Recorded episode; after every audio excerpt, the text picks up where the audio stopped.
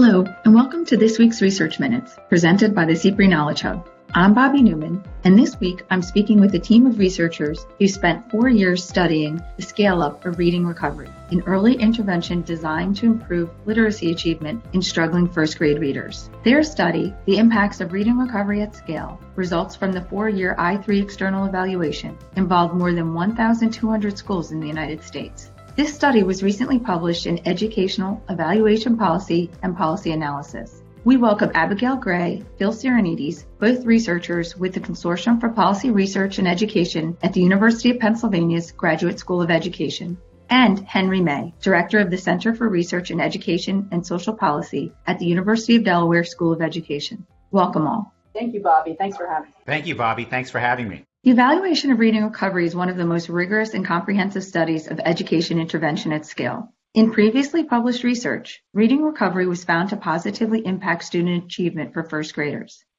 Can you share with us the focus and importance of this current study? The grant was awarded to the Ohio State University, and the evaluation was conducted by CPRE at the University of Pennsylvania in collaboration with CRESP at the University of Delaware. One of the things I think is important is that we're looking at reading recovery at scale. Uh, we need programs that are effective and replicable, but also scalable and sustainable. The I3 evaluation of reading recovery demonstrates uh, the feasibility of scaling up an effective intervention. So, as you said, this evaluation is one of the largest randomized trials ever conducted in schools, and the impacts on student reading skills is among the largest of any intervention that has been rigorously evaluated. Uh, previous evaluations demonstrated that most low performing students who participated in reading recovery improved to their peer levels in reading and writing by the end of the intervention it probably makes sense to just also describe what reading recovery is. That's what I was going to ask. Like, give us a background about reading recovery. Sure. Uh, reading recovery is a sustained intensive intervention. It is a short term intervention that promotes literacy skills by providing individualized lessons to first grade students who are struggling in reading and writing. Uh, the program is a, is, is a supplement, the supplementary program delivered by trained reading recovery teachers in daily 30 minute pull-out sessions over the course of 12 to 20 weeks. Uh, 62,000 students received reading recovery, and over 300,000 other students were served by reading recovery teachers trained under the I3 grant.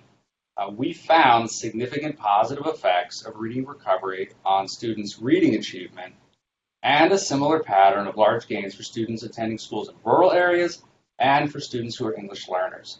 Uh, after receiving reading recovery, we found that students' uh, general reading achievement was equivalent to the 36th percentile for students nationally, while the average score for the students in the control group was equivalent to the 18th percentiles for students nationally. That's a difference of 18 percentile points, a remarkable finding.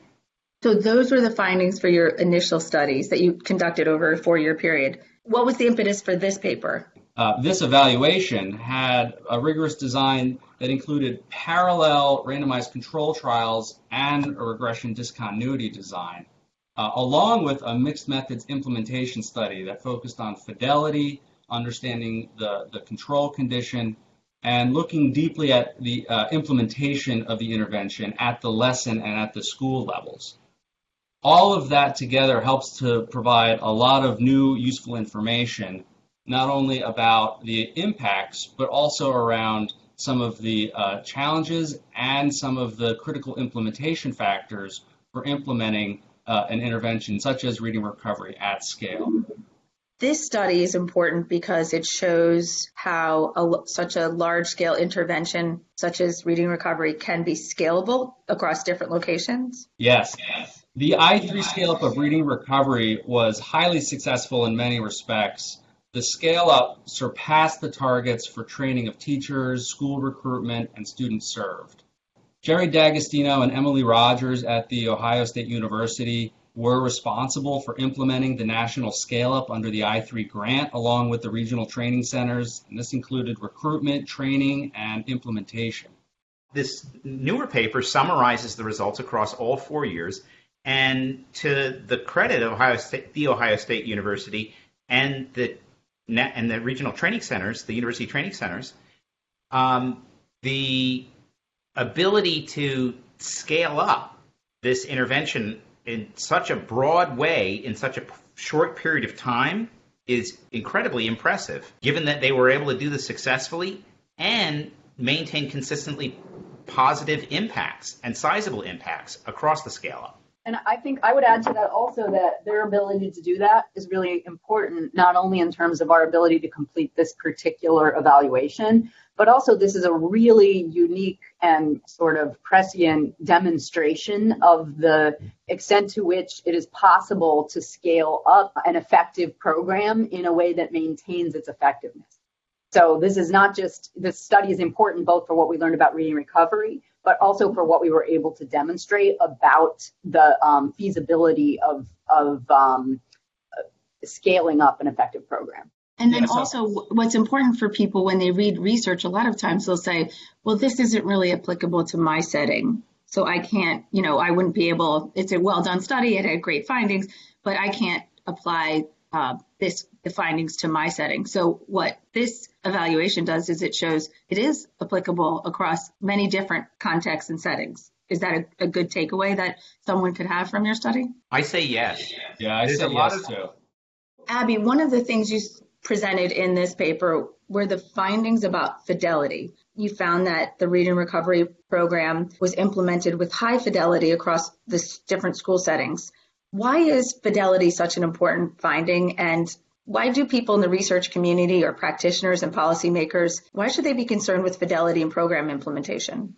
Well, in the context of a study like this, an evaluative study, there are a couple reasons why we care about fidelity as much as we do. One is that we want to make sure that any impacts that we observe are in fact the result of the program itself. So if the program is not being implemented in the way that was it was designed and intended to be implemented, or if it's not being consistently implemented in that fashion, then we have to ask questions about whether the the impacts that we observed were from the intervention or from some other combination of things.